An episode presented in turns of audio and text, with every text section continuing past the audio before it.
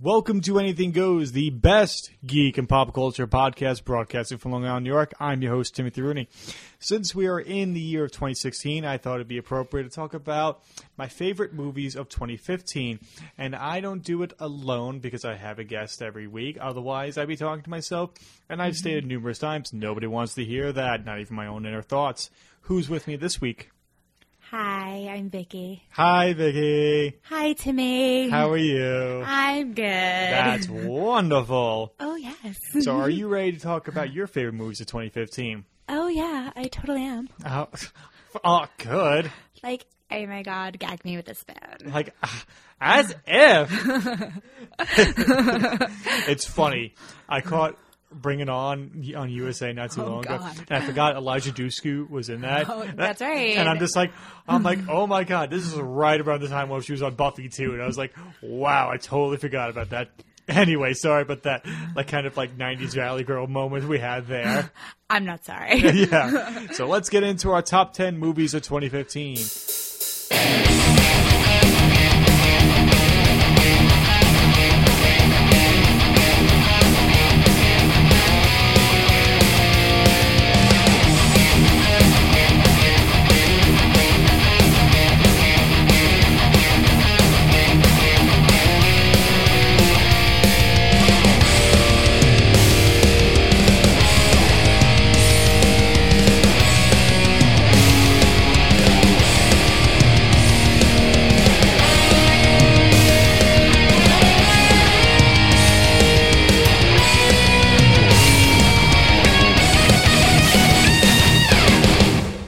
Right, so we'll do this in descending order, starting from the number 10, working our way up to number 1.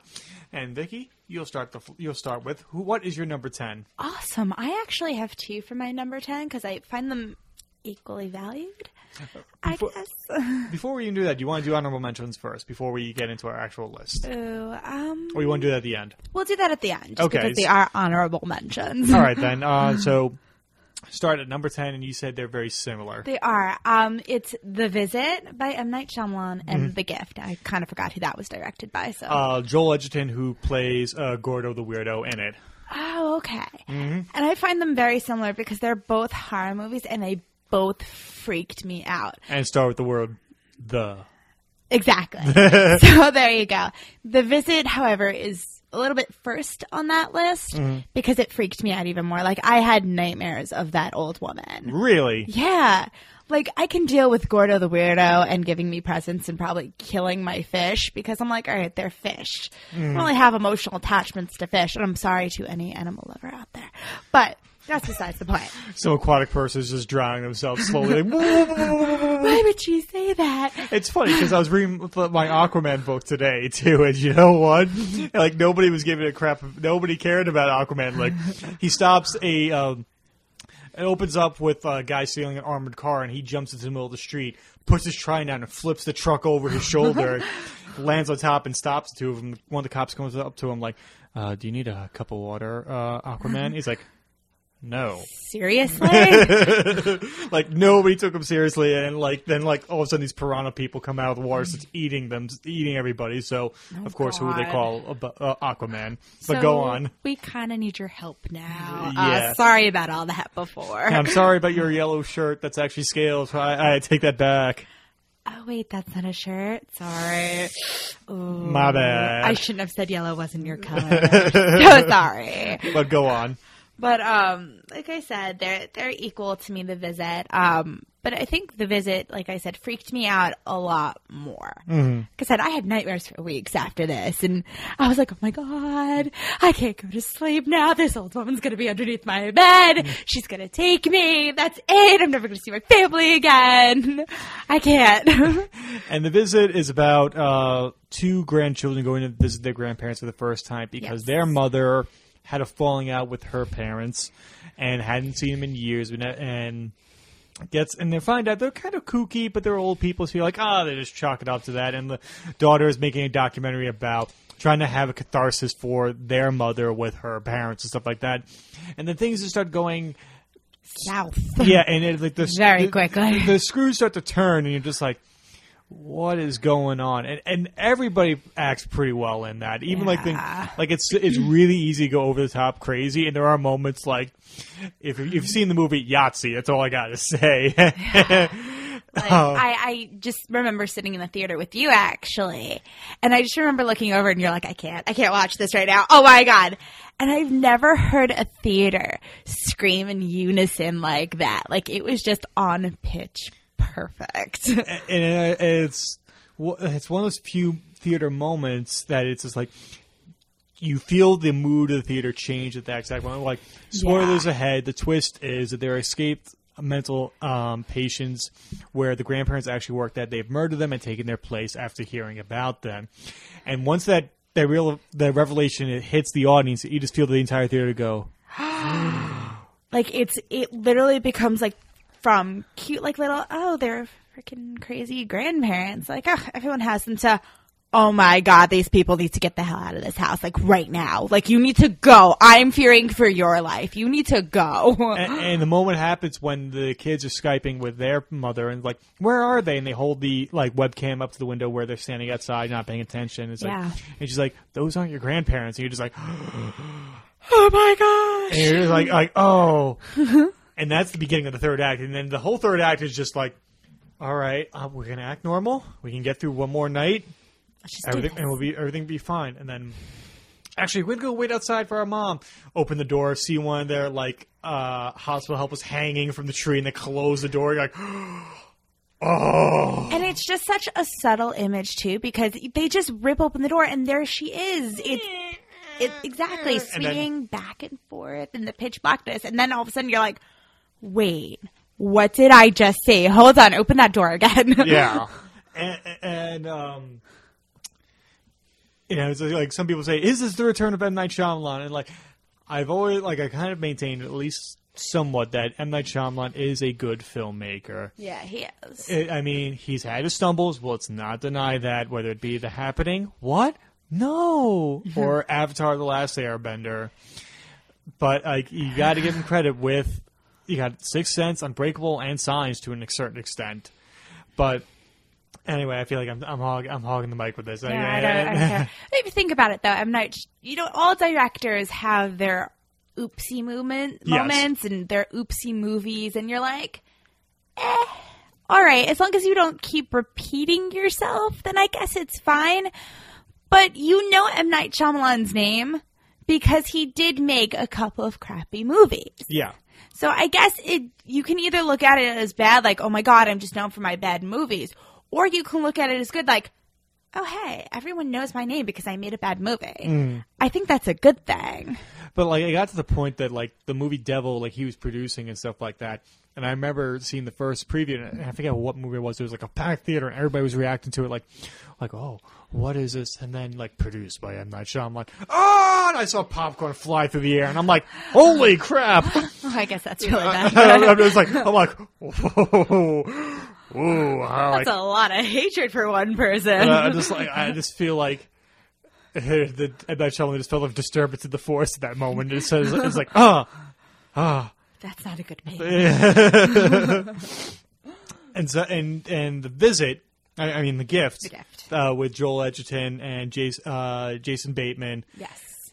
and that Gordo, the weirdo, is just like this person from this pa- from Jason Bateman's past that he's had run-ins. That he's kind of like a nice but awkward person. We all have those people in our Yeah. lives.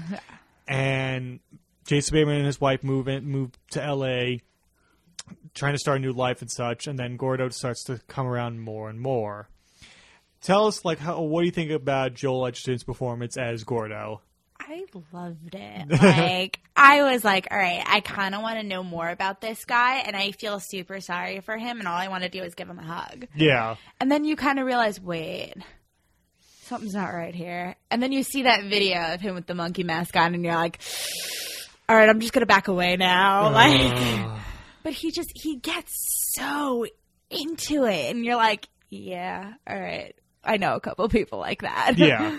And then Jason Bateman is like, eh, it's funny because Jason Bateman on Arrested Development, he was the audience's in. He was the nice guy of that family and stuff like that. Everybody else was kind of an asshole and stuff like that. And it's just, and a lot of the jokes are just like him reacting to the absurdity of his family. And the shoe's on the other foot with this one, where he's the real jerk, especially towards him. We don't Yeah. know why. It's eventually revealed, but it's like, oh, like he kind of like you kind of deserve it, but then you're like at one point you're like, should I even be saying that? Yeah, like you deserve something, but kind of not that. Yeah, That- it's it's really really uncomfortable. With It that. is, Um, but it's like that. It's like I hate to say this, but it's like that good uncomfortable. Yeah. where you're like, all right, I, I need to know more. Like I just need to know more. and it's actually I'll jump to because it's my number nine on my list is the gift. I I, I mixed up the titles. I wrote visit but I meant the gift. And I remember the one moment is it's uh, the wife is taking a shower and stuff like that, and sees somebody in the bathroom. Like things like oh. And she's like, oh, and then she wipes away the condensation of inside the shower, and it's Gordo, and he immediately throws his hand up and gets there. It's a total boo scare moment, and it's a dream sequence, so it should. It's I should have been mad about that, but the whole theater like collectively just lurch back, like oh, oh, When I ah. say you felt the theater move, I literally meant the theater moved like three steps back because everyone just shot back in their seats. and it was a jump scare that like, like I was saying, even though it's a, it's a dream sequence, and it should be like oh, it should be a cheat, but. For some reason, that worked, and then ninety percent of other jump scares in horror movies are just like a friend putting a hand on your shoulder, and it's just like, oh, it's cheap, and like when it when it really matters, it's not going to work. Well, it didn't come off as like a dream sequence. Not at first. honestly. Not at first. And then you're like, something feels a little weird about this. Like, that's not right. And then all of a sudden it just comes at you and it's like, oh my God. now that's how you do a jump scare. I'm sorry, but it's true. like it, it's if the intentions are true about it like if you look like say the insidious or conjuring movies that like there's there's loads of jump scares in there however they're never false ones That's true. like in um think of uh, halloween Laurie uh, says goodbye to Annie, and she keeps looking behind her to see if Michael's going to be standing by the hedges, and turns and she walks right into Annie's father, Sheriff Brackett. There's no sound. There's no like boom. It's just the sound effect of them bumping into each other. I'm like, scares you, but it's not a false one. It's true. And it's to say, and, I, and there's one moment in uh, the gift that really kind of felt bad for Gordo is that he finds out like he, he loses his job as like a house sitter because of Jason Bateman. He ends up becoming like a DJ trivia guy, Yeah. and you're just like, oh. All right. That's kind of sad. But it was one of the moments that I pointed out to you when we were driving home. He talks about the Tate and LaBianca Yes, murders. But that's the, uh, right. that's the Manson family right there. And the hospital room number that sh- the wife is sitting in is the same room number in The Shining of the hotel Yes. room that I suppose. And I'm just like, I remember you did get very excited over and I'm, that. I'm- and I'm like the only person in the theater like, I think you were like, "Did you get it? Did you get it? Did you get it?" I'm like, "Why are you hitting me right now? Like what?" because that's how excitable I can get in movies sometimes. it's true, people. He does. Do you have anything else you want to say about that? no, let's hear your number ten spot. Uh, my number 10 spot is actually uh, Mission Impossible Rogue Nation. Ooh, Now, we've seen together several different um, espionage movies of 2015. We saw Kingsman together. yes, we did. We saw The Man from Uncle. We saw Spectre together. We didn't see we Mission Impossible together. Um, and I remember that. I remember seeing Mission Impossible in IMAX, even though it's technically considered fake IMAX because you don't really need uh, there's certain standards of practice, like to have the IMAX name. so I'm like, okay, still paid the extra price for it. I'm like, ooh, I, I'm getting true. I'm getting IMAX, even though I wasn't. I still enjoyed that fake experience, but. Um, one of the great moments in that movie is, of course, like Tom Cruise willing to put his butt on the line when it comes to stunts, and it's in every advert. It's on the poster of him hanging outside the plane, which I think they, they did like eight times. Uh, yes, I Uh, remember. Sure, he's secured to the plane, but still, he's a piece of cables holding him to a plane, and they had to, and they couldn't just like, all right, gotta land it to reset it. Like they'd say, like, oh, we gotta circle around, come back down to the runway, take everything apart, then put everything back on to do it again. And he wanted to make sure it's completely right for that. I think he lost sleep over that too. So I think he was just like, I'm running on two hours of sleep, and I'm about to ride a plane on the outside. God help me. and say what you will about Tom Cruise and his personal life and his personal beliefs like that, he's still one of the people who tries his damnedest at making entertaining Yeah, movies. he's an, he's an entertaining person. Yeah, I mean, then you think of like Bruce Willis, who's like personality wise, he shouldn't be like he doesn't cause too many riffs. Um, Woody Allen and Kevin Smith, notwithstanding, there. I I mean, he got fired from a Woody Allen movie, and Woody Allen doesn't really direct people unless they really, really need it. So, for Woody Allen to um, have to fire him and stuff like that is, is saying something. Yeah, that's that's definitely saying a lot. And it's funny because I have this Die Hard poster on the back of my door just staring at me the whole time. I was gonna say he's guilting you right now. totally.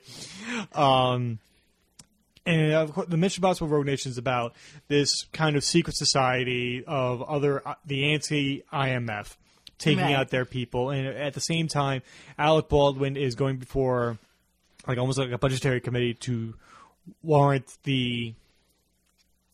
To uh, he's arguing against the case for the IMF while Right. oh man, Jeremy Renner, who's a who's introducing Ghost Protocol, is is arguing for them. The same kind of argument that's brought up in Spectre, but only done a lot better. like if it was done better and it was done like it was done earlier, I would say Spectre would be higher in my regards. But I think Rogue Nation did it better. That's why I was like, sorry. It's funny that you say Spectre because Spectre's actually on my list. It's actually number nine on my list. Really? That's besides the point. Yeah. We'll get to that in just a moment. Um, and there's a few other moments that I really enjoyed. Like the villain is like almost like Tom Cruise's Moriarty. He is his match and stuff like that. And they built him up for it, and you're like, and when you finally get to meet him, like, oh, this guy is really just really creepy and just gets under your skin. And they leave it open for her another for a sequel, which I'm happy about. They didn't kill him off. They didn't Darth Maul him or anything like that. Ooh, well, that's good, I guess. Yeah. Right? Um, the the opera sequence was just like it's like it's almost like a Hitchcock sequence. It's like the pure suspense. Like if you watch that and then the man who knew too much, you'd see it's very similar. And my other two other moments is Simon Pegg uh, is like arguing to stay with Ethan Hunt, even though he could get right. fired and everything like that. And he's like, Tom Cruise is like, no. And Simon Pegg puts his foot down, and you and you get to see the dramatic Simon Pegg, and you're Right. like, that you don't get to see that often. Like the only time I think I've ever really seen him in a movie besides that is uh, the end of the movie The World's End, where he's Right. arguing with Nick Frost. Right. Then last sequence is like Tom Cruise has to hold his water to go in to get some stuff, and you're just like, it's completely silent. So that so you're just like, Like you stop breathing with him. look like oh god.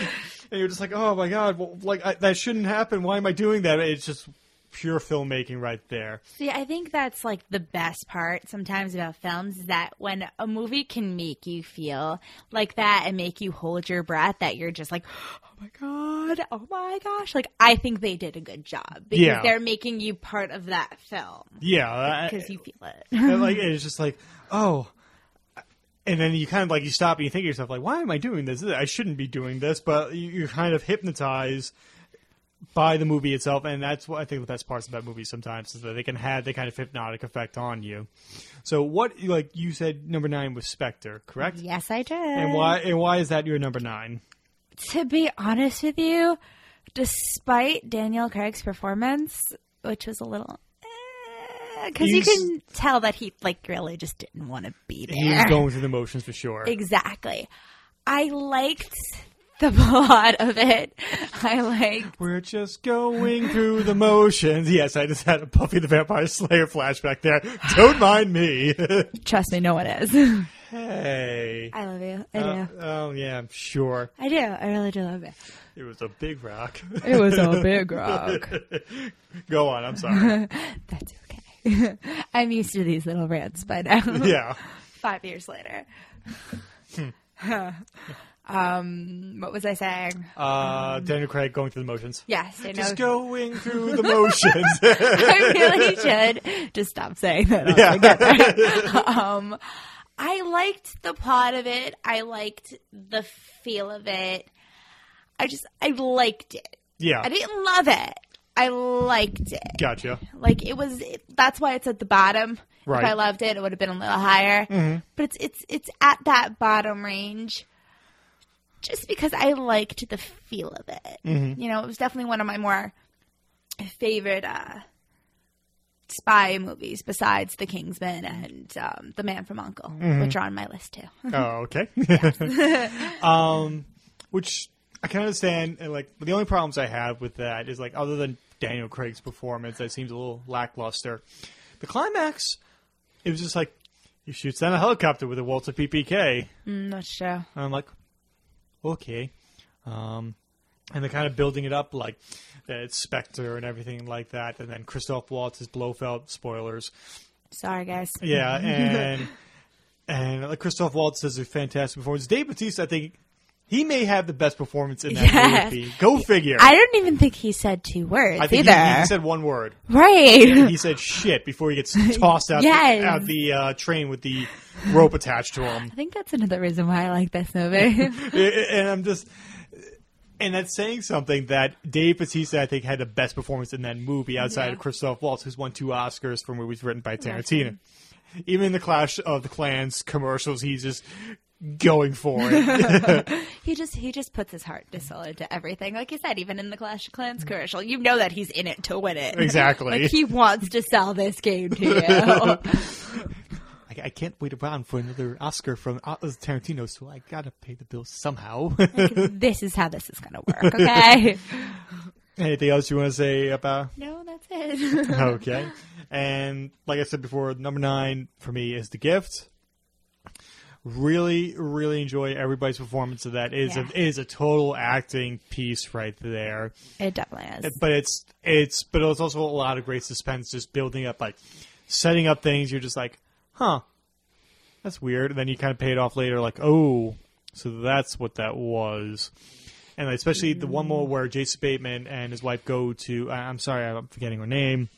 They go to Joel Edgerton's house, but it's actually the house he's house sitting for. And you just feel like something's really awkward about that. Like and- it's just weird that he has this house. Like it's not It's not him. it's not him. It's definitely not him. And then they go stupid around it too, and like, and they're like, he's got kids and stuff like that. Then like he's coming back, like, oh, we gotta get back, get back downstairs really quick. and then when they leave, he just like trying to open the, the gate, and he wolves, and he just pops up there. And you're like, ooh, okay. this is something really off about him. Yeah. So I say, highly recommend the gift. I So, highly recommend that as well. so what is your number eight? Oh, number eight. Tomorrowland. Oh, Tomorrowland. I loved that movie. Disney did a great job with it.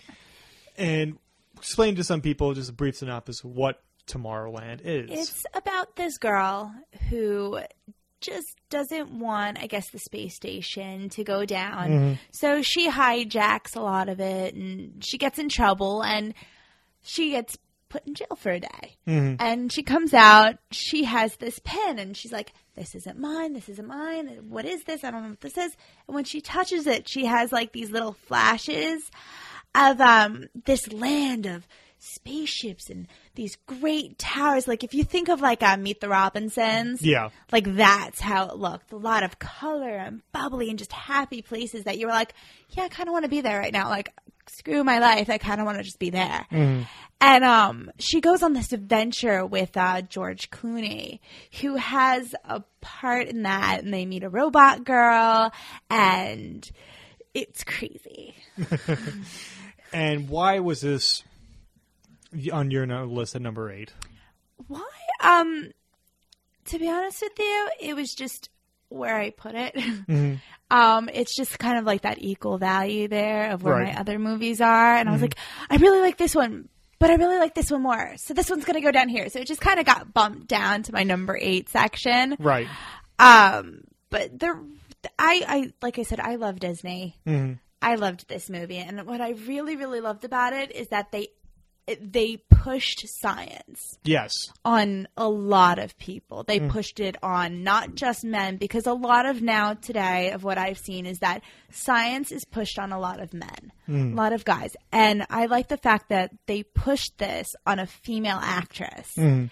who is just crazy and I was like that's awesome. Mm-hmm. Like if I had this woman as my role model when I was younger, I would have been all about the science. Right. Like that's awesome. How mm-hmm. cool is that? So I thought that was really cool of Disney to say, all right, it's not just for men anymore. It's for females too. Like, Right. here you go. It almost seems like, I mean, I had a whole class, maybe it was a whole class or a whole week dedicated to di- the Disney princess theory. Yes. That, like, saying, like, Disney princesses are doing more harm than good to kids. See, I believe that. And you know I want to be a Disney princess. Oh, yeah, more than anything. Exactly, right? But I believe that it's true because growing up as a little girl, I believe that I have to wait for a man to save me and I have to wait for a man to do all these things. But, you know, grow. Shut up. you guys can't see it, but he's giving me this look right now of, yeah, you're right. I did save you. I am Prince Charming. I don't see any white horse, that's for damn sure. Only Larry. and that I'm used to. Uh, unfortunately, your horse can't see very well. Uh, he, he- he's cheap. There you go. Sorry, Larry, we love you. Um, but you know, growing up, I saw these girls do this, and it wasn't till like you know you got into that Star Wars era, and all these feminist like princesses started showing up, and hmm. then as that happened, I was like. I don't think I want to be them anymore. Hmm. Like I still want to be them. Like I want the flowy dresses and I want the flowy hair and I want to live in a castle with a crown. Hmm. But I don't want to wait for a man to save me. Right. You want to build it yourself. Exactly. I want to go out. I want to fight an army. I want to do what the boys do. And they'll make a man out of you for sure. That's a good movie.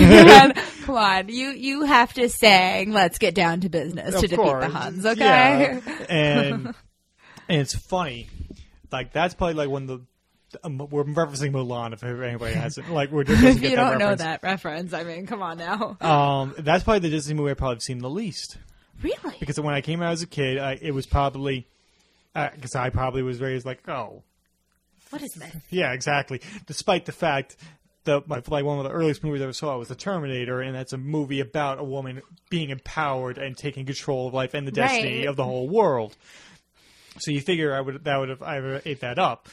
I didn't, but when I I got older, I'm just like started to realize I start to appreciate movies where the women are in those roles. That's why I'm a huge fan of James Cameron. That's why I'm a huge fan of Buffy, of Josh Whedon stuff. Love Buffy. And the one movie that's going to be at the number one of both of our lists that we saw, Yes, but we, we, we won't we won't reference we won't get we'll get to it soon. um, and like the only thing like like Tomorrowland almost made the list. It's like if I if I expanded to fifteen, it would definitely would have. Um, but like the one like problem that I guess people have with the movie is that the message becomes too beating you over the head. But maybe it needed to be like that. I, I think it does. I like going back to the whole science conversation. Mm-hmm. Nobody really talks about it. No, Nobody really talks about the education and whatever, and it, nobody really talks about change. No, and Hugh Laurie's character is saying it's a like there's no way of changing. That's his whole point, Exactly. and that the female character and George Clooney, like George Clooney, learns to change and stuff like that. Like the main character, she starts the same way and ends the same way. She's consistent throughout the. Yeah. She she kind of dips like maybe they're right or not, but she's the constant flow of that. George Clooney's the one with the character arc, and Yeah. and it's like that moment that it's the one line that always stuck with me is like, there's obesity in the world and famine. How can that exist with a race like this? How could a world survive with a race like that? And I'm just like, and that's why, because like when we got out of that movie, I was kind of dumbstruck. I didn't say anything for like almost a half an hour, and you were, It's kind a smart movie, yeah. and, and you was like, "Is you okay?" I was just processing it. I'm just like, I'm like, what do I? I don't know what do I say about that. Our culture is based on some pretty messed up things. and I love like the beginning of the movie, like they keep like it keeps cutting through all of her classes, and that every teacher's just this doom and gloom. They mentioned like 1984, which is a like one of the most famous novels of the 20th century, and it's an extremely dark view of how our society is going to go. And then, and she's like, "Why can't we change that? Why do we have that? Why is post-apocalyptic movies so popular?" It is just one of those things that's always brought up in, in pop culture these days. But I love the one moment is that since is the Star Wars recent acquisition for Tomorrowland, and she ends up going to a the like a novelty store at one point, yes. and um, well, one of the guys from Key and Peele shows up and he doors open with a Star Wars theme and it closes on him accidentally. so you see all the Star Wars merchandise along with like Plan the Ace merchandise throughout it. I'm just like, wow, you guys acquired uh, Star Wars. Like, let's put that in everything right now. Let's just do it. it's coming out soon. Let's just do it, okay? And it's one of the most imaginative movies I've ever seen. Yeah. And then like especially I like agree with that. using like the the Eiffel Tower as a spaceship to Tomorrowland and everything like I that. found that so cool, okay? and I'm like, and it should have. I don't know. Like maybe I have to rewatch it because I kind of wanted to rewatch it before I did this list, but I was like, we've been stalling to do this list long enough. So, That's true, too. and but keeping. Do you have anything else you want to say about that? No, we're good. But keeping in the sci-fi mood, my number eight is Ex Machina. Now, this movie is about the birth of artificial intelligence Right. told through this. Now, Oscar Isaac, who played Poe in Star Wars: Force Awakens, Yes, is kind of like the Steve Jobs character named Nathan, who's the one who built the Ava, the AI that's in Ex Machina, and Don uh, Domhnall Gleeson, who plays uh, Bill Weasley in the Harry Potter ones, and General Hux in Force Awakens. Don't trust Weasley. now is wins the lottery to come to his retreat where Oscar Isaac is kind of like like I was saying this kind of weird Howard Hughes Steve Jobs kind of character. It's like I have something new I'm coming out and I want to show one of my employees and he's one of them. Gets chosen, goes to his place in the mountains, middle of nowhere, hours and hours away from everybody. It's where you find out that he's built AI and he wants to see if can this be considered true artificial intelligence and go through tests and have them almost do a psychological profile on this robot Right. and it's you could argue like it's just like it's taking the ideas of Mary Shelley's Frankenstein and expanding upon it, but I think that's the best part of it. And that Oscar Isaac's kind of like not like I am just really studious scientist. No, he's he's kind of a drunk and he's kind of- Right. and he's a musclehead too. and yeah, he's he's constantly working out in the movie, and he has this one moment where he's and he, we find out that he's built other robots too. Oh, wow. This is not the first one Okay. And this is just the latest model. And there's one other like Asian girl that's on the like uh, on the with the home. We find out she's a robot and stuff like that. And there's one awkward scene where he's that uh, Oscar Isaac's talking to Gleeson, and they start Oscar Isaac and the Asian girl just start dancing while explaining, and it's just this weird out of like like full full like dance number while having this like conversation. You're like, I mean, like lights changed and everything like that, music's bumping, and you're like. What drug did I Like, just yeah, take? like I we, we are through the looking glass right now at this I don't moment. know if I want to be here. and it's like we we're saying, it's a pure acting piece. It is prim- it's primarily one location, and it's what hard science fiction's all about. You like Star Wars and things of that nature. That's sci- that's science fantasy. that I agree with. Like things like iRobot or Star Trek or even Ender's Game.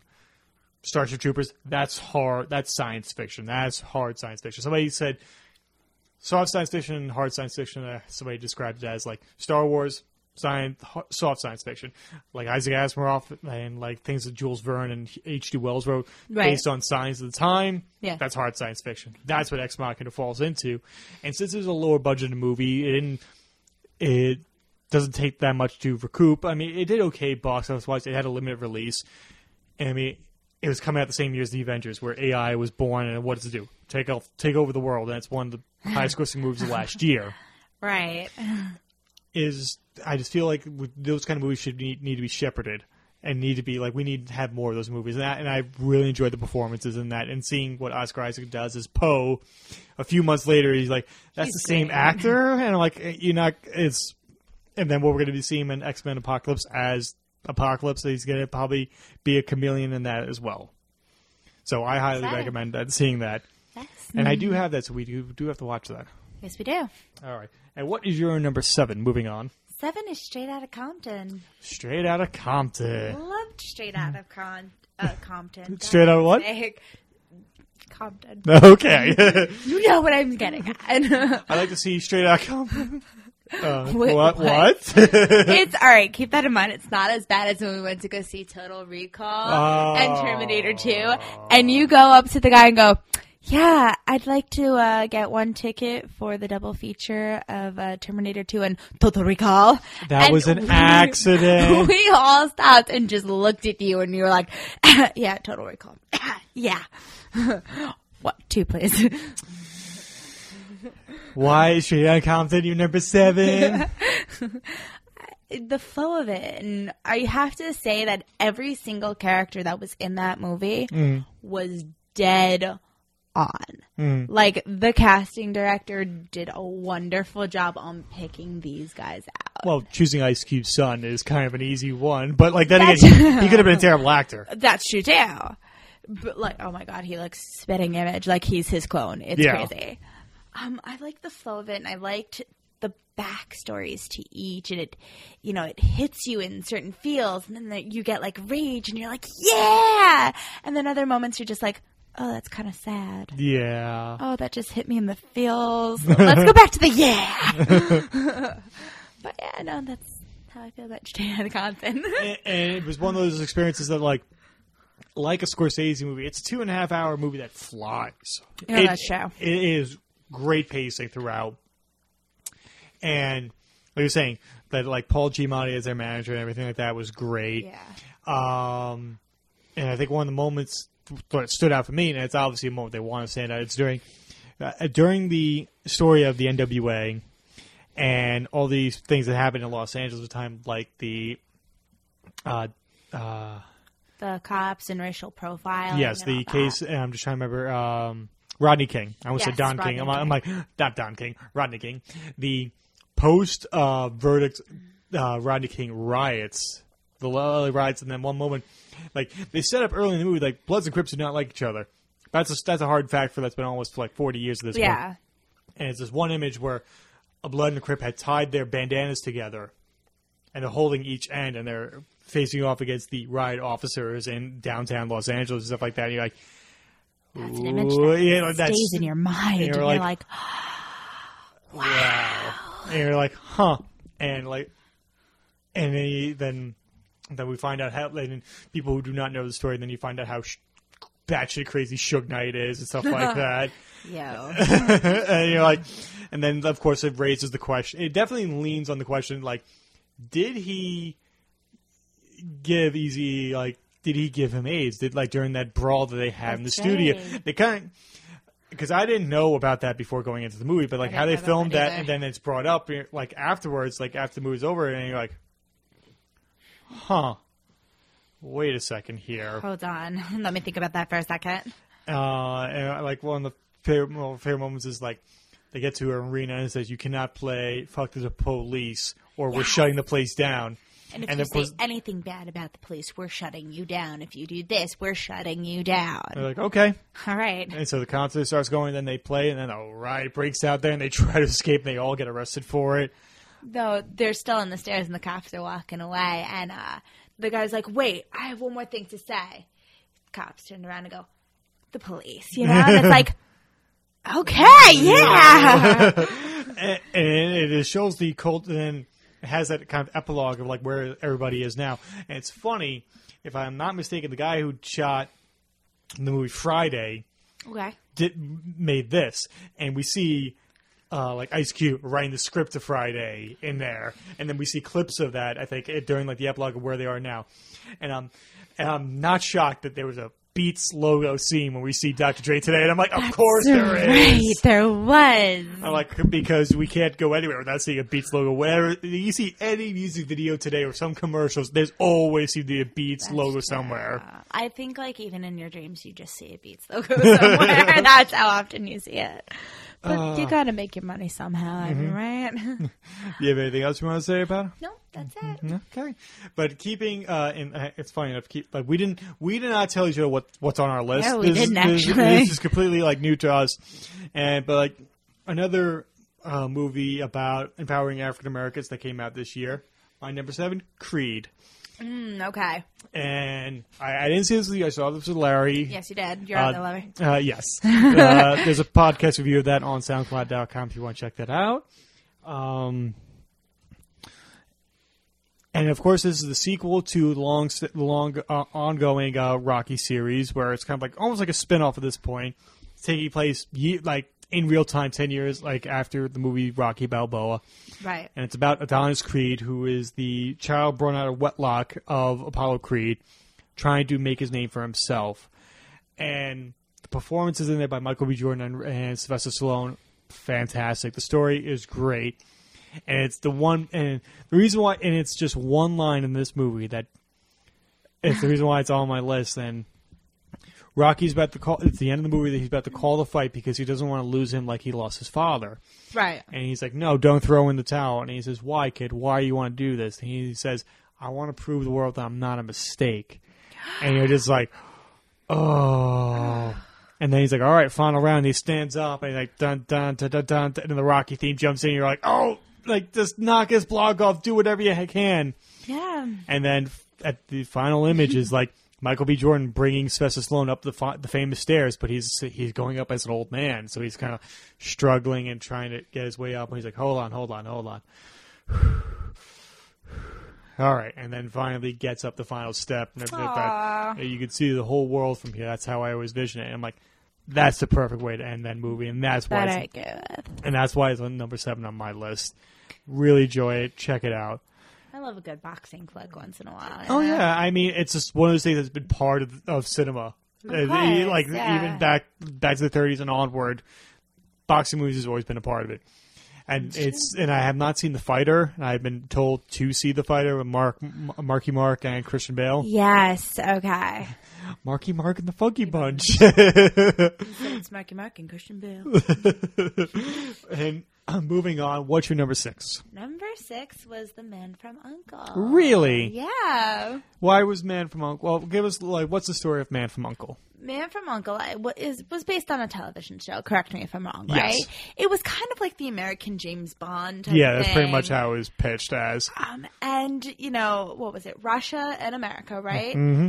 Um, their two best spies hate each other. Like they're every time they see each other, it's like you know, explosions happen, fights are happening, people are bleeding, bad things happen. Mm-hmm. Well, now all of a sudden they're forced to work together Mm-hmm. because of um, someone was taken. Right? Refresh my memory. Yeah, uh, well, they, they they to build a, nu- like a nuclear bomb. yeah they want they have to go stop this nuclear bomb and stuff like that and it's just it's just a lot of fun because you love to see these two actors who are supposed to hate each other end up liking each other at the end and Yeah. you're like see everyone loves each other now and then you have um what's her name Oh crap! I totally have. I'm yeah, totally I can't remember her her name. name, but uh, the female spy at the end of that movie, she was just dead on, perfect, funny, kick ass. Mm-hmm.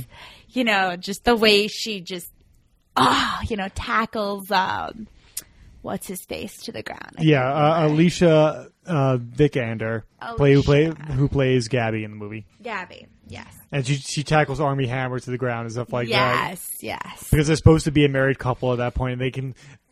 You couldn't. Ha- they- like, they have like negative chemistry. That's how little chemistry they have between You the two of them. literally look at them and go, "The two of you are married." Some- serious? like something's wrong in Denmark there. Yeah. and like um, Henry Cavill plays Napoleon Solo, who who is currently Superman in the the Justice League series, and Army player Armie Hammer plays um, Illya.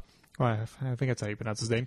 Um, who you recognize the most as the Lone Ranger in the Yeah. kind of the semi flop for Disney, as well as in the Social Network he played the the Winkwater, uh, the, not the the uh, the twins that sued uh, Mark Zuckerberg for stealing the idea of, right. of Facebook, and it's funny. I'm I'm watching Henry Cavill putting on an American accent, which he does a very good job as. If you watch that anime still, you're just like, wow, you would not believe this guy is British Yeah. and he's just he is so good in this movie. I'm like, I want him to be James Bond. He is so smooth, and he and he looks so sharp in the suits. I'm just like, I think at one point you turned around to me and went, Yeah, I have a new man crush. now. have a good day. I'm like, Wow. he, All he's a good-looking man. What do you want me to say? I'm not denying. and he he's had not this. a He had the good Superman man. like like twirling his hair too. And I'm just like, how can you not? I have to say he is a good looking man, and Yeah. I'm pretty sure if he decided to whisk me away, I don't think you'd be that mad. Honestly, I, I'd be like, uh, I'm honored. you want my girlfriend? Take her, she's yours. Excuse me, hello. I'll help you pack. What's happening? and like it was a period piece um, set in the 1960s, directed by Guy Ritchie, who's done Lock, Stock, Two Smoking Barrels, Yep. Snatch, the Robert Downey Jr.'s Sherlock movies, among other things. Married Madonna at one point. Really? Yeah, Oh God. yeah, and that's why th- th- there was that there.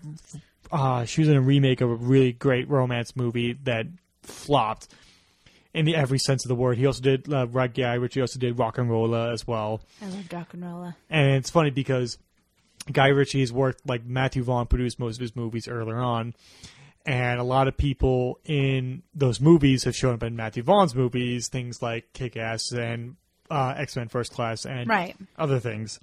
Do you have any uh, anything else you want to say about Man from Uncle? Like the like I was almost considering it to putting it on the list as well, along with Spectre, but I was like, I think it's because the climax is rather it's a it's a montage Yes. of like the big assault on the bad guy's base, and it's like goes from nighttime to daytime really quickly. Yeah, that's true too. It definitely seems like something was cut out there. It was something something seemed very rushed. Yeah, I just liked it because I thought it was fun. Yeah, no, no, it's a lot of fun, and seeing the two lead actors interact, best part of the movie. I could watch that for hours, Yeah. And I hope it made enough to warrant a sequel. I don't know if it's going to happen. I hope so too. I mean, I would definitely like to see more of these three and their chemistry together because at the end they do end up working very, very well together. Mm-hmm. You know, you have the straight up good looking American spy, the typical like playboy American spy. Yeah. Then you have the Russian brute and then you have this pretty young spy. And then you don't think like all of that's going to mesh together, but it does at the end of this movie. and it, and you're just like hope and then you got Hugh Grant who ends up becoming like their who becomes their uh, commander at the end of the movie and they kind Yeah. of set it up for it that we'll have a se- series and stuff like that uh, budget of 75 million dollars Okay. made a little over a hundred Uh, I don't think we're getting a sequel though I don't soon. I mean if, if Dread doesn't get a sequel I doubt this is going to get a sequel but I'll still buy the Blu-ray just to have in my collection I mean, like if you're if you're big into espionage movies, I say check it out. definitely check it out. Yeah. All right, and it's so weird. Like our list is just so mirrored and stuff like that. Going from one espionage movie to another. My number six, Bridge of Spies. Oh, okay. Uh, Steven Spielberg directed. Tom Hanks starring. written by the Coen brothers, Ooh. and it's about the that Tom Hanks plays this lawyer who's um, approached by the U.S. government to sanction the kind of a peace, not a peace offering, but an exchange of a Russian spy that the American government has captured at the beginning of the movie Right. for a spy pilot that was shot down over behind enemy lines. And the whole movie is just him like trying to negotiate one for one. Like let's hope like we just Right. switch it, no problem, and hope everything goes okay. But he's getting pressure from the American public saying, "Why are we hanging him for as a traitor? Why are you defending him?" So like the whole American public is turned against him. And he says, "All right, we're going to bring you to East Berlin to do the the uh, exchange while the wall is being built up." And you have, Right. and you you'll be out of contact with anybody who can really help you and you're going to be living behind enemy lines pretty much to do this. God. and you're just like, it's like a no-win situation. And the actor who's playing the the Russian spy is really just very, just very stone faced and stuff like that. And he was like, he's like, you're relatively calm in this situation. You you you think you'd be a little more agitated or upset? Would it help if I was? and he would always ask that, and he's always a very calm person who's just doing his job. And there's a mutual respect between the two of them Right. and just the Coen brothers writing. I mean, it's not like raising Arizona right there. It's not being chased by raising Arizona. it's not being chased by a pack of dogs through uh, a supermarket for a uh, thing of huggies or anything like That's that. right.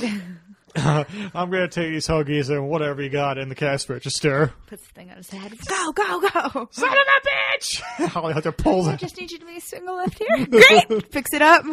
Son, you got a panty on your head. yes, I do. oh, we gotta go see Daddy. the moment when John Goodman and William Forsythe start beating Nicolas Cage up, and he lands on the cheese doodles on his face and just starts screaming. Ah! it's not like that. It's a much more serious Coen Brothers movie, and just seeing Spielberg work with the camera setups, the production design, and then the acting, superb. And it's uh, like his last movie he did was Lincoln, another period piece and stuff like that Right. it's kind of hard to sit down and watch Lincoln without like a history textbook in front of you. Th- that's true. Yeah. I mean, it's a good movie overall, but it feels like I feel like I should be more educated on this to get this to enjoy this more. Bridge of Spies is like you can sit down and put that on and enjoy it for what it is. like, And- oh, I, I actually understand this. I don't need a book in front of me to be telling me what's going on right Mm-hmm.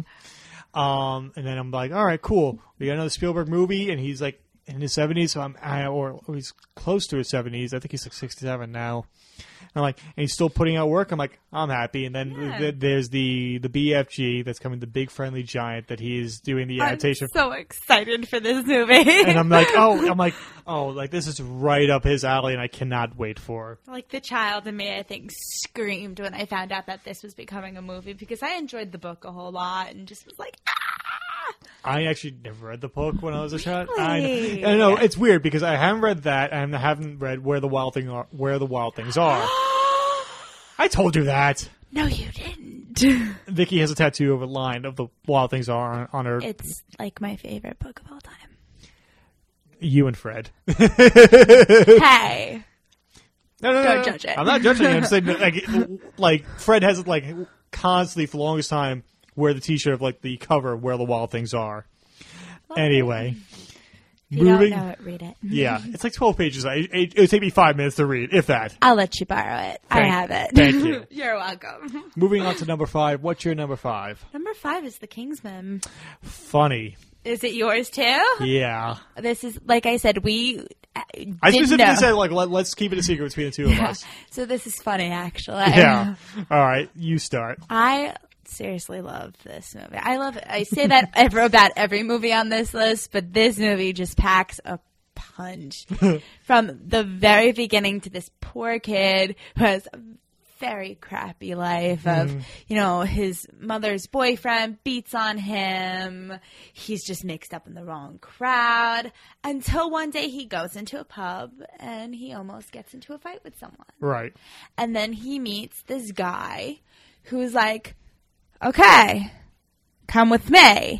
And it's like, what's going to happen? Yeah. Like, is he a wizard? what's going on? you realize I had to make that, right? Yes.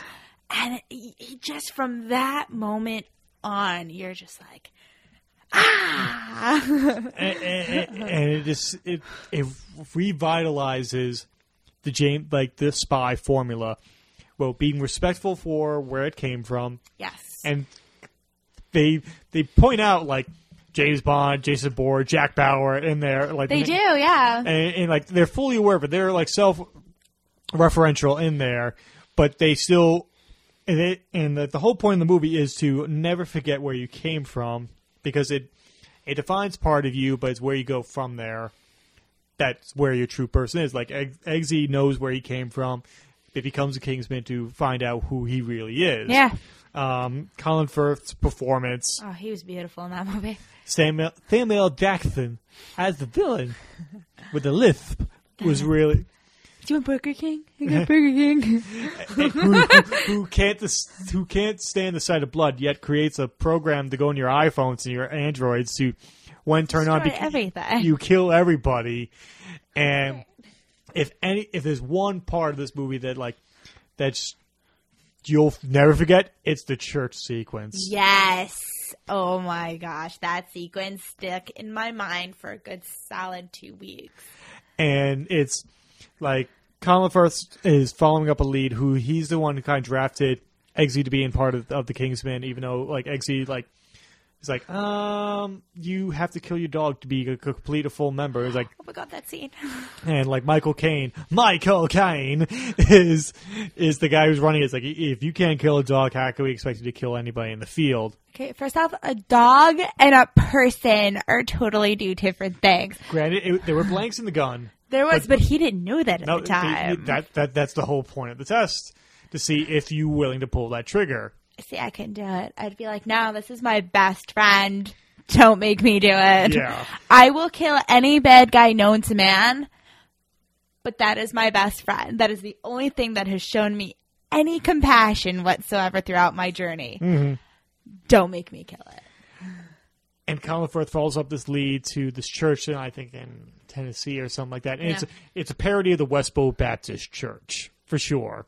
Yes. Oh, yeah, no, definitely. and then like he's and it's funny because you got like all these like southern extreme Christian fundamentalists screaming in the church. There's Colin Firth in his nice suit, just like oh, this is nice. there's another parishioner there. You're like, what's up? One of these things is not, like, the, other. And it's you! and he gets up to leave, and that's when Samuel Jackson turns on this program that makes everybody extremely violent, and that's when they put in "Free Bird" by Lynyrd Skynyrd during the guitar solo as Colin Firth- as the church rips itself apart from the inside.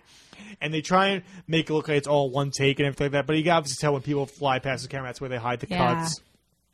And like people taking axes to the forehead and stuff like that, like it gets it gets graphic, like to a point where you're like, I wasn't expecting any of this. Like this is a lot of blood. I mean, it's from the same writer who did Kick Ass, and Matthew Vaughn adapted the first. He did the first Kick Ass movie, and like you know the violence in that, you kind of expected here. So, it, right. but if you're just going into it, you're like, whoa, I was not expecting this. Nor expecting the offer of anal sex at the end of the movie. Oh yeah, that's right. That happened. And he's like, oh, oh we'll, we'll sleep together if you kill the bad guy. And he's like, all right. Wait, wait, wait one more thing. We'll do- let you turn the butt. He's like, I'll be right back.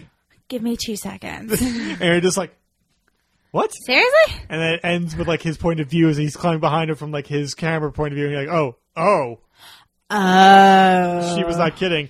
And Mark Strong, who's like I said, Matthew Vaughn, who produced a lot of Guy Ritchie's movies. Mark Strong was in Rock and Roller as, um, oh crap, uh, he was the second command, the Abby like Abby like slap or something like that.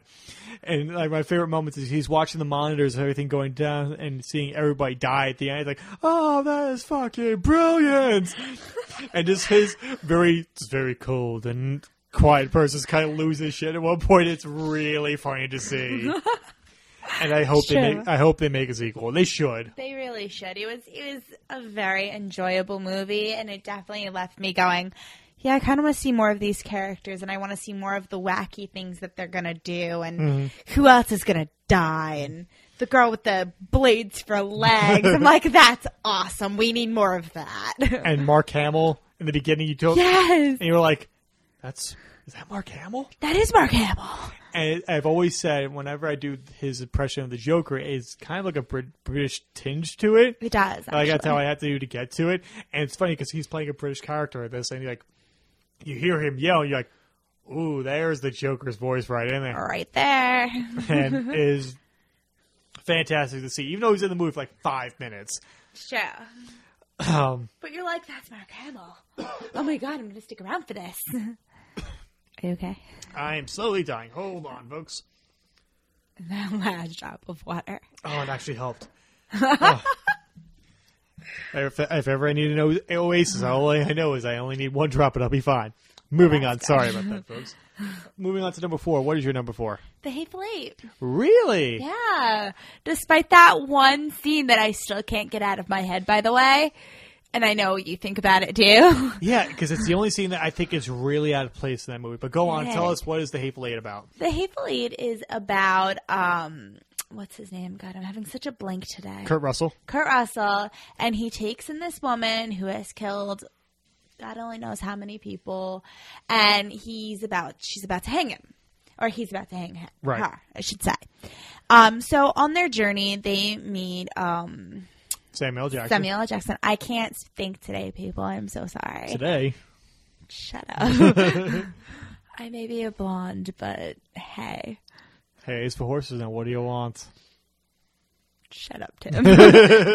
Go on. um, and he meets a bunch of other people at this um, what is it? Um, Haberdashery. The haberdashery, which is my new favorite word, by the way. I mean, I don't think I've ever heard the word haberdashery used in anything like this movie. I think Quentin Tarantino just said, "What can I use that's going to be so obstruct in this movie? Haberdashery. Yeah. that's it." And um, just a lot of things go down. I don't want to give too many away because it is still a new film, and, And it's I- it's it's a mystery. exactly, and I don't want to like give any spoilers. No. But just at the end, and especially that one scene with Samuel Jackson, you kind of look at this movie and you go, damn. Like, just damn. Like, I left satisfied at the end of that movie because it's Quentin Tarantino. Especially when it was very calm and tame at the beginning of the movie. You're like, all right, something's coming up. Let's go. Where's, where's the bloodshed? There's usually a lot of blood by now. And then towards that end, you're like, there it is. Yeah. Okay. And the characters who end up together for like the last act, you would not expect to be there from when the movie started. You don't. And um, we got the chance to see it in the roadshow form in the 70 millimeter film, Yes, we did. and it was absolutely gorgeous. And it's funny because it takes place during winter, and everybody's hiding from a blizzard in this haberdashery. Now I totally know they turned on the ACs when it was in while they were playing it. Oh my god, it got so it, cold. it was a 4D experience. And the funny thing is, like, if you've listened to the Wizards of Oz podcast that I've gone to Oswego, where it's like we get lake effect of snow because we're right on Lake Ontario. Yeah. There are moments where they're walking around the snow. I'm like, and I'm having like these kind of like non flashbacks of Oswego, just like, oh, oh, oh, It just got really cold in here. yeah. And then of course once they put the intermission up, it got so hot in there. You're like, Yeah, at that point, people were like taking off sweatshirts. I saw some people who were ripping off blankets. They were like, what the hell happened? They were fanning themselves. And then as soon as that movie started back up again, they were like, all right, I needed to wear like six or seven layers. That's how cold it was in Yeah. there. And the performances are great. Oh, it's just it's just the one scene that kind of like I think it's the only reason why this is I'll, I'll admit it's not on my top ten list because I think it just it seems so out of left field for everything that was set up at that point, Good show. and I think that's what kind of hurt it, and that's the only thing that's that kind of bothered me about that movie. Everything else though is fantastic. There's a surprise A list actor in the movie that you don't see until the second half, like five minutes, I don't even think it was five minutes. if that, and, and he's and. It's his best performance of his career. it really is, actually. Not, and not saying he said anything bad against his career because I think he is actually a good actor if he's given the right material. But given him with a like a master like Tarantino, and you get a really good performance out of him. Quentin Tarantino is just a, a great director Mm-hmm. on purpose. I mean, look at Pulp Fiction and Kill Bill, and those were the movies that made me like really get into him, Mm-hmm. especially Kill Bill, because I thought like, how kick ass is Uma Thurman in that Oh, yeah. movie? Like, I thought I wanted to be Uma Thurman Mm-hmm. because I was like. She's getting revenge. She just killed an entire army of people. Like, how crazy kick ass is that? And, and and the reason why like people say it's all one movie and stuff like that, you got to count it. But I'm like, I like the second half more. Granted, it's more of a western than a kung fu movie. Really, but I think like I- the second half more. yeah. That's funny because I liked the first half. Most people more. do because it's. I think like you could argue it is better paced, and the mm. second half like it's a, it is a bloodshed and it's a true Tarantino movie at that point. But I think it's the scenes with her and her daughter, and the mm. scenes with her and, those, yeah. and David Carradine. I think I really like, especially the scene about comic books about the deconstruction of what Superman is. Yes. And anyway, anything else you want to say about it? No, we're all good. And you? Uh, my number four, Inside Out. Oh, I love that movie. That's funny because Inside Out's my number three. All right, we'll go. We'll we'll just move right into that. Um, oh my God, it is. It's It takes you from one place of this happy, free filling Disney movie, and then all of a sudden, BAM! It just I think the adults were crying more than the kids in that Yeah. movie. I looked over. Now my eyes were filled with tears too, but I looked over to this side where you were sitting, and I looked over to this side. The two girls who were like, "Oh, this is just gonna be a fun little movie, haha," were holding each other, crying hysterically into one another. I looked over to you. You're crying hysterically. I'm crying hysterically. I'm pretty sure the person in front of me was crying hysterically. So this movie just gets you on a whole lot of feels. I, I feel like since Pixar has been around since like making movies since 1995, starting with Toy Story, it definitely seems like this movie is made for people our age and our parents. and oh like yeah, that. definitely. It definitely seems like it was more for adults than actual kids. yeah. And like starting from the lava song, like the lava volcano, Oh yeah. like I, lo- I lava you so much, and you're just like, why can't this volcano get love? He's gonna massacre an entire tribe of people one day if he doesn't get love. he finally got love, and he formed Hawaii. Yay! exactly. Go Hawaii. and then inside out with like dealing with that like the lessons of like you can't be happy all the time you need sadness in your life and like Sure. and even sadness is going to be attached to those old memories that you thought were pure joy and bing bong Oh, stop! Don't even mention that name. and then like oh we, we and bing bong sacrificing himself to the subconscious to help joy you're like and i'm just and i texted dakota and i'm like I can show you one image right now, and I know I can make you cry. And he's like, "What?" And I just sent a picture of Bing Bong disappearing. He's like, "You son of a bitch!" he's like, "Ah," and I'm like, "I know." Big Bong. And then, uh, yeah, the opposite. And you had like the future boyfriend. And it's like all the clones of the future boyfriend. That Justin Bieber look-alike. of, yeah, I die for Haley. I, I die for Haley. I die for Haley. I'm Spartacus. I'm Spartacus. and it's one of the few movies that that represent uh, people wanting to play hockey and girls want to play hockey. It's something Yeah. that like I've all like recently thinking like why like the big like big because I work my second job was working with dealing uh, video archive and highlights for the big four sports NFL, NBA, Right. NHL, and NFL. And I'm just like, why isn't there like there's the WNBA and then there's the NBA and stuff like that. There's like field women's field hockey and then there's ice hockey and stuff like that. And there's women playing ice hockey and college and stuff like right. that. Yeah. Why aren't they sports integrated? Right. And like some people argue, like if NFL, like, you have a guy who's six foot six, three hundred twenty pounds, running at you at full force, saying Mm. a woman as big as it is, like like how the, you could argue the skeleton uh, being pile drive practically by like Well, actually, here's a little science tip for you. Women are actually built a little stronger than men mm-hmm. because we have the babies. Right. And our body is used to taking extreme hits like that. Mm-hmm. So to say that, yeah, all right, you have a 160 something pound woman versus a 160 pound man, right.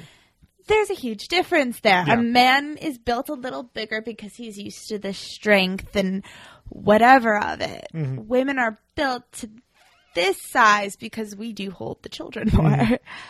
But um I, I I can definitely see that point, but I do believe that some sports should be integrated, Yeah. like basketball. Yeah. Seriously, why do we need a female basketball and a men's basketball? Mm.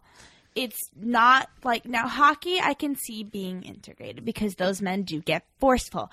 But I I'm not saying that it shouldn't be. I, I feel like it that that I feel like that's one sports that could be that could be done like that, and I think that should. yeah. And like one of my, my favorite jokes in Family Guy history is like, yeah, I have as much fans as the WNBA, and just cuts to an like empty arena except for one guy like, yay! I'm like, because that is so true. I am sorry. The WNBA is a sad organization when it comes to a fan base. It is. No, I have to say no no offense to those women. They are strong, they're empowering. and I enjoy watching their games more than the NBA because I can't. Excuse me, I can't stand the NBA as it is. But moving on, That's true too. the game doesn't match the last ten minutes, and that takes another half an hour. Bullshit. Sorry. That's why I love hockey because every point counts. Baseball, every point counts. That's true too. oh, every run counts. Same thing with football.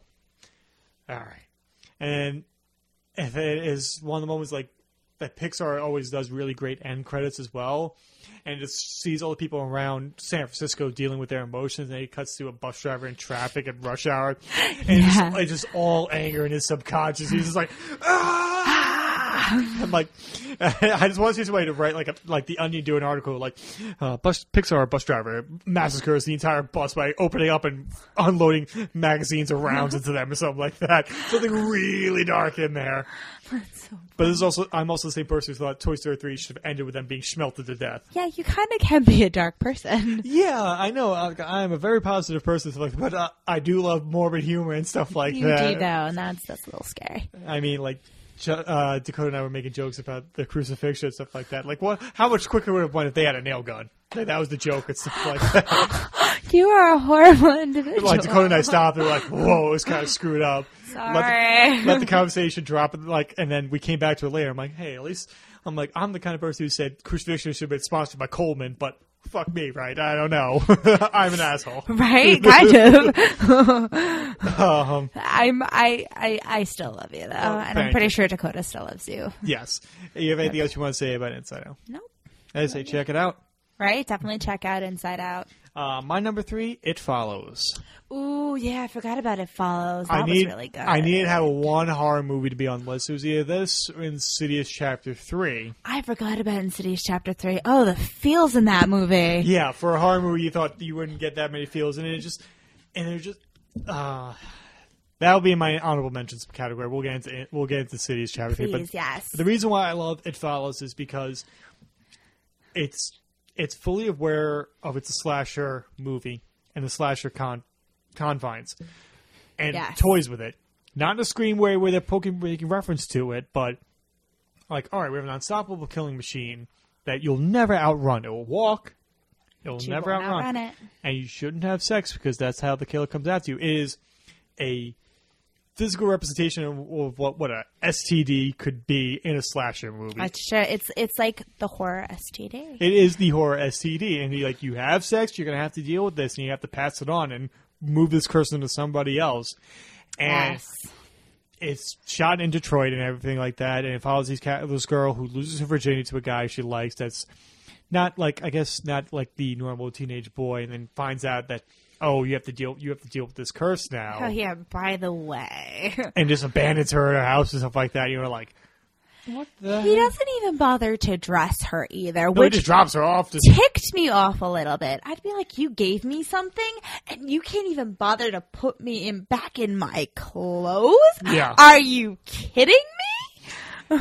and it's it's obviously like referential of like Halloween and like Nightmare on Elm Street because it's shot in suburbs of like I was saying Detroit, and it's kind of out of time. You don't know when this takes place because they never use like an iMac or anything like that. The Yeah. TVs are old, It's very simple. and like the only like they have like the sea the one of the characters is like a seashell, like almost like iPhone at one point, I don't even think that was a phone. I think that was just some sort of like little like e-reader or something like that. Yeah. Okay. And and it, like you, you could it does have its artsier moments. Like Yeah. they just had sex and you just see the close up of her hand playing with the weeds and stuff like that, and, the, and, it's, and you're like, all right, it's a little like, what does it mean? What does it mean? And she's just like, you know, growth and And then he he, he chloroforms her right after that. and that. You're like, what? what? Oh, oh d- what's he gonna do to her? Oh my god! Wait. And there's one moment when they're trying to find any information, and the camera spins at 360 degrees. that makes me so sick to my stomach. and then, like it's a very Brian like Brian De Palma is known for that. Like if you watch like I have a poster of Blowout on my wall that you got me. Yes, I did. And that one moment where John Travolta is going throughout his entire like uh, sound effects library, finds all of his tape is blank, and just goes 360 degrees several times around. You're yeah. like, huh? Like it's bold, I, I like it. Does it call attention to stuff? Yeah, but it, I still enjoy it. But I think my favorite part of this movie, other than the cast, which is fantastic, is the soundtrack. yes. And it- okay. and I listen to it constantly yes, at you work. do. and because the art of the soundtrack seems to be very it seems to be lost like if you look at any of the big blockbusters like the soundtracks are very forgettable you don't have Yeah. like you don't have a hummable theme like there's no real john williams these days or you don't Right. have not saying that there are there is an exception that i will bring up later um, there's no like danny elfman's or michael Kamens or jerry goldsmiths there's something like you're not gonna like like bum bum bum bum bum like you don't not many movies have that kind of moment where you're just like you're humming that for the rest of your life. It follows like the main thing, like doo doo, and you just this eerie feeling about it. And you're like something's. And I, I, I intentionally drive around when it's supposed to be creepy, and I always put that on because it just makes things weird. Yes, you do, and it creeps me out every time. And like one of the theaters we always go to, aisle 16, behind it, the way we come home is like this kind of industrial park area that has a huge fog, and it's a, it's a fog, it's a fog safety zone. Like, well, be careful driving. And I always put that on because it just seems so, it's so moody, and I love it. Here's the thing: you just don't put it on. You purposely put it on, and then you crank it up slowly to a point where you're just like, "Yep, this is happening. Get ready for it." And then when you hear the bum, I jump like ten feet in the air because I'm like. What is happening? Are we gonna die right now? I don't really want to die. Uh, so and like they even released it on vinyl, which I'm probably gonna get because I just wanted to collect that saying thing. that. Um, and uh, like I say, I love soundtrack. Yeah, and it's a good horror movie soundtrack. Another thing that's kind of forget that things that are kind of forgettable today, the- with the exception of like the James Wan movies, which Joseph Bissara, I, I think that's his last name, pronouncing it, does uh, his scores, which I think he does a really great job. Right. Um, I say check out It Follows, buy that on Blu-ray. Definitely. All right, and what is your number two? Number two is Star Wars: The Force Awakens. Same here. this is funny. Mm-hmm. Um, I just I saw it what twice? Yeah. three times, twice, Twice. twice. I saw it three times. I saw it once with my dad. That's right. Okay. Um, I, any movie that I can see over and over and over again, and just point out something new. Even if I've watched it a hundred times, I still notice little new things like. I didn't notice that the 99th time I watched it, or I didn't notice that. And I think a movie that can do that to you is a great movie Oh yeah. Because it just you know the plot, you know the characters, you probably know every line in this movie. Mm-hmm. But just when you pinpoint little things like that, you're like, "That's awesome!" It mm. makes me want to watch it again. right. And it's arguably the most anticipated movie of 2015. I agree with that. And because it's it could have it could have been like a Dark Knight Rises where the anticipation got to such a level that there was no way of being satisfied. And there were people who were disappointed with Force Awakens. I think me. Oh, didn't mean to interrupt you. Sorry. Uh, but like, I was not one of those people. I was fully satisfied with it, and it was. I was so satisfied. It, it was hard to pick if this is going to be my number two or number one. Mm, yeah. And it's respectful for the history it came from and the characters it came from, but also it forges ahead with the new characters of like Yeah. Daisy Ridley as Rey, Oscar Isaac as Poe, and John Boyega as Finn. Of course. What were we going to say though? I kind of forgot. As sad as that is. I'm sorry. no, that's okay. It wasn't your fault. Um, and like just the opening moments, like, all right, who talks first? Do you talk first, or do I talk first? And like, where's the, where's the information? I can't really hear you, like filters and stuff like that. And it, it's a fun movie. It is a, it really is. but it's not short on the feels too. There are moments where, like, all right, spoilers. We've talked about in the Han. We saw when we did our Force Awakens. Yes, we talked about Han Solo. Han Solo dies and stuff like that, and You're by like, ah! He's killed by his son Matt, the radar technician. that is like the best skit in SNL history. no, it's a cool lightsaber. Look, I found it. Let me get it for you. Jokes on all of you. I'm Kylo Ren. Yeah, we yeah, kinda- we know. I knew when you threw me into that wall. it's great. Adam Driver's before. Oh, I mean, everybody was pitch perfect in this. I agree with that. Yeah. Daisy Ridley, I mean, I think just stole the hearts of like everybody across the world as like. And this has been a year for movies of like female characters being really empowered, Yeah. and she's a prime example of it. No, she really is. even though she was left out of the Monopoly game. We don't talk about that. Yeah, I'm mad at Monopoly. it was monopolized by men, that's for sure.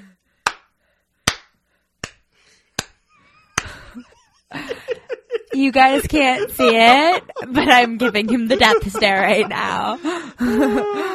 Woo! I'm white. Wait, did you just say that you're white? yeah. Clearly. Joe, that's is about uh, that. That's the actually. I mean, weird thing. It's about to say. It's one thing Larry and I always say. like, woo, I'm white. I don't even know how that started, but like Larry said that, it just became part of our vernacular. I worry so much about you Oh, sometimes. Uh, I'm at work talking to him, and Banks walks in. He's like, "Oh Jesus, what do I have to deal with you two jokers today?" Getting his coffee, just like wishing there was harder uh, liquid in the cup so he had to deal with us. Uh, I mean, do you have anything else you want to say about Force Awakens? Other than- nope, I think we covered it all in the past. Yeah, check our podcast. Check our podcast about Yeah. Force Awakens. It's great. hmm And I believe we have the same number one. Yes, we do. And what is our number one? Mad Max Fury Road. Witness. Oh, oh. Now, I was excited for this movie because I had seen the Mad Max movies. I'd seen them all, Right. and I'd owned Beyond Thunderdome on VHS. That one, not the other two. I think I got that as like an Easter gift once. Yeah, my mom would get me. My mom would get me random gifts for like Easter. I got like that for Easter. I got Max Payne video game for Easter and something else. Another random Right. gifts. but it was kind of like it's not Mel Gibson. Uh, all right, let's see how it is. And like I'd already seen the Avengers at that point, so I'm like, "Ooh, it was Avengers was really good" and stuff like that. Right. But then I'm like, "All right, let's let's see this." And then we sit down, and you're just like, like the opening shot, you're like, Whoa. "Oh, Like, and that's what sucks you in because it's not just a slow pace movie of, oh, here's some characters, here's this, here's that. All right, now just go be adventurous. It's wham bam, thank you, ma'am, at mm. the beginning of this movie. And it's just running and the drums beating, and you're like, I want to be in this time. I want to be a warrior. I want to be running for my life. And it's, mm. it's just, it gets you that energy level of if I get on the road right now, I might seriously like kill someone. yeah." it, I'm like, I'm surprised people didn't start demolition derby in the Right? in, in the road just out of the response out of this is such a visual experience and some people say like it's a simple story there's nothing much in it you go a to b to b to a and that's the whole story but like but it's a- sometimes that works though. yeah eh, but there's also you could there is enough material in there to argue for subtext of like of political ideologies or like dictatorships and it's it is like it's secretly a feminist movie that nobody, nobody like Mad Max is only in the title because it should be called Furiosa. Charlie's Charlie Charlize Theron's performance is fantastic. Oh my god, she's when that movie first came out and I saw it like 3,000 times, Yeah. I was like, this woman's my girl crush. Like, Mm. I need this woman in my life. You Mm-hmm. don't understand. Like, I physically want to be her. Every time I'm at kickboxing and every time I feel like I'm going to give up, I'm like, if Furiosa can do it, I can do it. She was stabbed and she still managed to climb across a car and kill a man. Let's do this. Come on. And then you have Tom Hardy. One word giant. Max. My name is Max. Max Payne. um, who eh, he doesn't he does a a little bit of a Mel Gibson impression, but it's not like like oh he's just doing a Mel Gibson impression. He definitely brings his own role to it, his own physicality. And my one of my favorite moments is it's really subtle. It's near the end where um he throws like a rock at Rictus's head to get his attention, and he get Rictus turns around and like Tom Hardy's face is like, huh?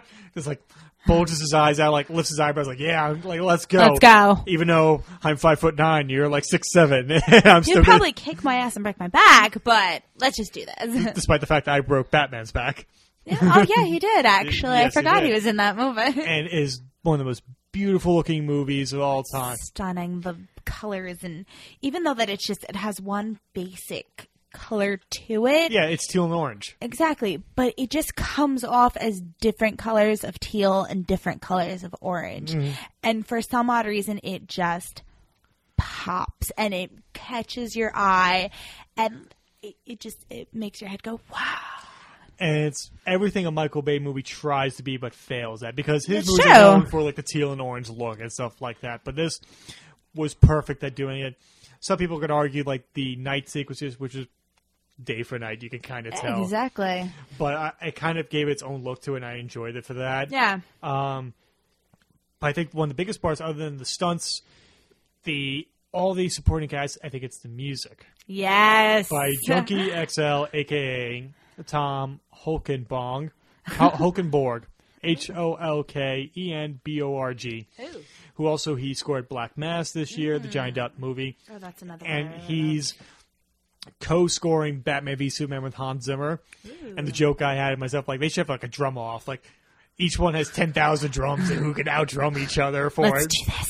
And I'm just like, maybe like they'll hit they'll the Fury Road soundtrack and the Inception pwom sound. They'll create the brown note that makes everybody shit themselves. we need to make this happen. You don't understand. I need this to happen. yeah, and it's another one. The soundtracks that I listen to constantly at work, and you just like you just want Gets to you just. pumped. It's the reason why I'm a metalhead. Sometimes you just want to beat your chest as loud as possible. You You just, just want to go into war sometimes with this. You're like, ah! and like the Brothers in Arm theme, the or like the big like cello, like that's like the Mad Max theme, and it's used so perfectly. And I love when Max is trying to leave Furiosa with the thing on his face, and she's like, "I need your help. We and I can get you out of here." And he, he still doesn't want to do it. And you're like, "Do you want that thing off your face?" Turns. Whom, whom, You're relying on the gratitude of a very bad man. Yeah. Uh, we could just sit here then. yeah, and um, it is fantastic. He was beautiful. just see it. Just Yes. see it. Stop right now. Stop listening to this and watch it. Like you need to just go. Yeah. You don't just don't think about it. Just go to your nearest store or wherever you're located and get it because I've seen this movie up close to 50 times now. Yeah. You gave me the DVD. Yeah. I'm pretty sure I've almost burnt out the thing on it because I've watched it so many times and it's one of those movies that just doesn't get old. No. No matter how many times you watch it, it's still a beautiful looking film. Much like the Road Warrior, Yeah. just like this. And we have a few like you have a few honorable mentions. Let's go to that and then we'll wrap this up. One of them is a Disney film. Oh yeah. Cinderella. Really? Yeah. I thought it was just a pretty looking film. And you saw that with your I saw that with my mom Right. and my cousin and my aunt and my little ones, Gotcha. my little cousins. Um, it was just a pretty looking film and mm-hmm. it brings back all those memories of being a little girl and watching the cartoon Cinderella at home with a nice big thing of popcorn and just wanting to be Cinderella. She mm-hmm. falls in love with the prince, she has a pretty gown and she becomes a princess. Mm-hmm. Nowadays, it's not so true on my part Yeah. because now I just want to be like Furiosa and kick some ass. That's besides the point. Um, Mediocre. I have his boot. I have his boots. That's great. We don't care. Um, Immortan. I have his boots. he looked at me. He was scanning the horizon. He looked at me in the eye. No. Under Valhalla. it's the nitrous. Sorry. We may like I wanted to watch something else tonight, but I think we may end up just watching Mad Max again. I think this is happening. um, this actually started yesterday with the quotes and the gifs. Remember that? Yes. Yes. I'm just like I, I'm like like mm, I'm like I- as I said I said the photo from SpongeBob like when he's possessed by not possessed but taken over by plankton like shut your mouth you mediocre clarinet player Mediocre. and I sent the pic- the gif of um, Immortan Joe like mediocre. I'm sorry I interrupted you doing Cinderella. That's fine. Um, I love the dresses. I love the colors. I like the old time worldly feel that it had to it. I like the new spin that it had on it. If you guys didn't see it, I, I would recommend go seeing it. See Mad Max first, but definitely go see Cinderella. It Right. definitely gives you those princessy vibes and stuff. Mm-hmm. Then my next honorable mention is Jurassic World. Ooh. I love dinosaurs. Yes. And velociraptors and mm-hmm. all that fun stuff. And speaking of velociraptors, I noticed that I'm a preschool teacher, and I noticed that one of my kids, while we were outside, he has this camo looking jacket, mm-hmm. and it looks like scales almost from far away. Well, how he runs is kind of like a velociraptor. and he kind of like ducks his head and puts his hands up and he just runs. And I'm like, you look like a dinosaur and it's adorable. like, why? That's so cute. Uh, do you have anything else for your honorable mentions or oh, Black Mass too. Ooh. I loved Black Mass. I loved Johnny Depp's performance. I thought he was bloody fantastic in it. Mm-hmm. It's definitely a different role on his part. Yeah. It's not weird. It's not crazy like he usually does. It's actually a pretty serious role. Mm-hmm. If you think about it, I mean, he's killing people in this movie. And it's just like the look he has, like the icy blue eyes and the bald head and and the the the Boston accent, the Southie projects accent that he's got going on. six years now. Oh man. Anything else? nope, that's it. And you? Um, it's funny that you bring up Velociraptors because it was I was at work. I was talking to one of the guys who was talking about like we are making fun of our boss. He's like, yeah, he's walking around. He's doing the confused T Rex look. He's got his arms out, kind of like wanting to do something. He doesn't know what. He hasn't gone full zombie or Frankenstein monster with the arms right out. He's got the f- confused T Rex arms. Just like, what do I do now? Why did God bless me with these? they, they immediately got they immediately like one guy's like yeah he has the brain of a T Rex that's for sure. Um, Aw. My honorable mentions straight out of Compton. Okay. It, it almost made the list. It almost did, but I mean, the only reason why it didn't is because you can watch the behind the music documentary that's like an hour long. It has the exact same plot, like mentions the beats. Like if you wanted to watch Okay. that story quicker with the real people speaking, you can watch that. But I still say check out Straight Outta Compton because it is a really good movie. Yeah. Um, the Hateful Eight is my other honorable mention, just because it's that one scene that kind of is like, oh, I don't know, uh, it would just seem out of character for that person that he wrote. Yeah, no, that's true. But also within the first scene, that the Tarantino is like doing the typical Tarantino dialogue that we're kind of repeating itself, and you're like, I could have gotten us out of that scene a lot quicker and moved this along. And I like the That's fa- I like the fact that he's uninhibited by the Hollywood system to write every once. However, those could just be like, all right, I can do anything I want and stuff like that. And it's like, if he was a terrible filmmaker, it could be the Star Wars prequels all over again, which is everything he wants thrown in. And there are moments that saying Tarantino's movies are close to the pre- prequels. That's not what I'm saying, but there's moments where like he's very self indulgent right here, and it's like, um, Like, all right, that's not where I expected this to go. Yeah. And it's very, very uncomfortable. Yeah. Even just sitting there as a, I didn't mean to cut you That's off. I'm okay. sorry. Even just sitting there and as, as a woman looking at that scene going, I don't think I want to be in this theater right now like Yeah. this. I really wish I hadn't seen that. and the second half I think is weaker than the first half. Yes. I mean, it does have some uh, really great comedy between two of the most unluck- unlikeliest characters No, together. it's true. and um and Jennifer uh Jason Jason Leigh is like fantastic in it. Yeah. I mean, I think it's one of her better performances, probably her best performance in single uh, uh yeah, single white female, where she plays Bridget Fonda's like roommate that starts to Oh, okay. gets the same haircut as her and starts dressing like her, and you're like, What's happening? but also it has one of the creepiest moments in history for, for me is that like she goes to her like her roommate's boyfriend's house is going down on him and he thinks it's his girlfriend and stuff like that and realizes oh it's not and then she continues and he finishes and you're like oh That's awkward. oh i'm just like oh my god never is that kind of like a other than like the hateful eight where a similar Yeah. thing happens like that and you're like It's an uncomfortable experience that you're kind of like, I really wish I didn't see that. Like, Yeah. I could have been much happier with my life if I didn't have to see that. yeah and the last of my uh honorable mentions the green inferno Oh, okay.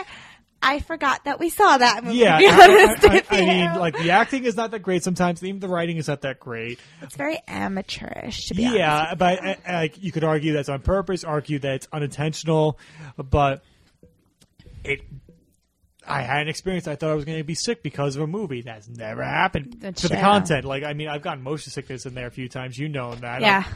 And but otherwise, I was like, I've never felt like just watching a movie. I'm like, I thought I was going to like throw up. See, it, it, I, it. Honestly, like I said, I think I've seen some pretty nasty stuff in my life Mm. to where my immune system is just like, there's really nothing that really disgusts me Mm. anymore. So it really didn't make me that sick. Right. It made me uncomfortable, yes, but I think that's what a good horror movie is supposed to do. Yeah. It's supposed to get inside you and make you feel that uncomfortableness of maybe I I, I, I didn't want to see this. Maybe I didn't want to be here. Maybe like, but I want to know more. Right. Like, I want to know what's happening. And I think that's definitely what the Green Inferno did. It made me uncomfortable to that point where it's like, all right, what's going to happen next? Yeah, and it's the closest thing that we're gonna have to an Italian cannibal exploitation movie these days, like That's. Cannibal Holocaust or Cannibal Ferox. And I got a chance to see it in the theater. It was a movie that took many years to get to the theater. Shot on cameras that are available to filmmakers, and for the most part, looks really good. Um, just for the fact that he went up into the Amazon hours into the Yeah. rainforest to film there. He did his research on this tribe, which I was very, very impressed with. Like, he knew where he was going, he knew what he was doing, he knew the surrounding area. Yeah. I was, I was fairly impressed on his, uh, his direction and Yeah. where he was going with it. uh, and then like, uh, oh my god, stone cannibals, they got the munchies, and then he eats one of the spy kids. Uh, That was the best part of that movie. but here's the one thing: so it's an Italian, like supposed to be an Italian exploitation movie. Didn't see that much penis in it, and I'm kind of like, it's a, that was a hallmark of those movies of people get castrated, and it does not happen in that movie. Well, to be honest with you, I'm kind of happy that I didn't see any like boob or penis or whatever. No, I mean you got you see like a like maybe a nip slip when uh, main character's being like like painted for But her female circumcision. That was okay though because it was supposed to be like that. Like I hate it when horror movies like excluding Halloween and all those other Mm-hmm. movies where it's just, you know, after a sex, hey, my boobs are just out. Like, Yeah. hey. I just I hate movies that are just like, here, let's throw a sex scene here just to show a pair of tits. Mm. Or here, let's throw this in to show some ass. Let's just do that. And it just that pisses me off a little bit because it's like I really didn't need to see that girl's ass. Right. You know, I didn't need to see her tits. I have my own.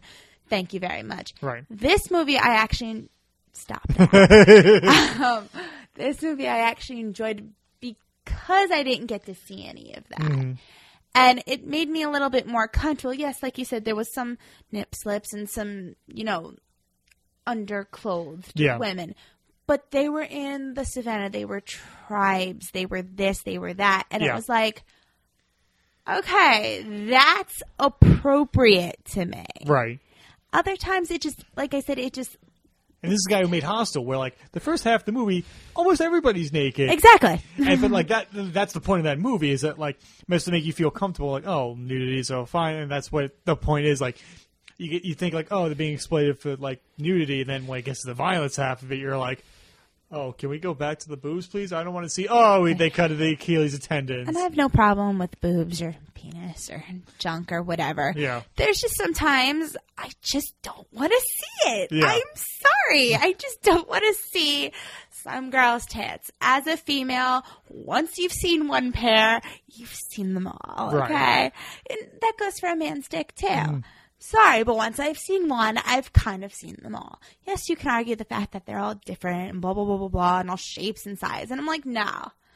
They're all the goddamn same, okay? Okay. That includes the tits, okay? okay I love you though. oh thank you You're welcome. let's end it on that note if you want them to follow you on social media where can they find you Um, they can find me on Pinterest as Arrow2300, um, Instagram as well as Arrow2300, Facebook, I am Victoria B. I'm mm. not giving my last name out. Mm-hmm. Um, and on Tumblr, I'm Arrow2300 as well. And if you want to follow me on social media, you can follow me on Twitter at Timothy Rooney2. Mm-hmm. You could follow me on Instagram at TRooney1012. Follow my YouTube page and Facebook page called Through the Lens Productions, where my latest short film, Halloween Reborn, is up. And obviously follow this podcast on SoundCloud.com. And I hope everybody's enjoyed our podcast of our top 10 movies of 2015. Whoop, whoop. And we'll talk to you guys very soon.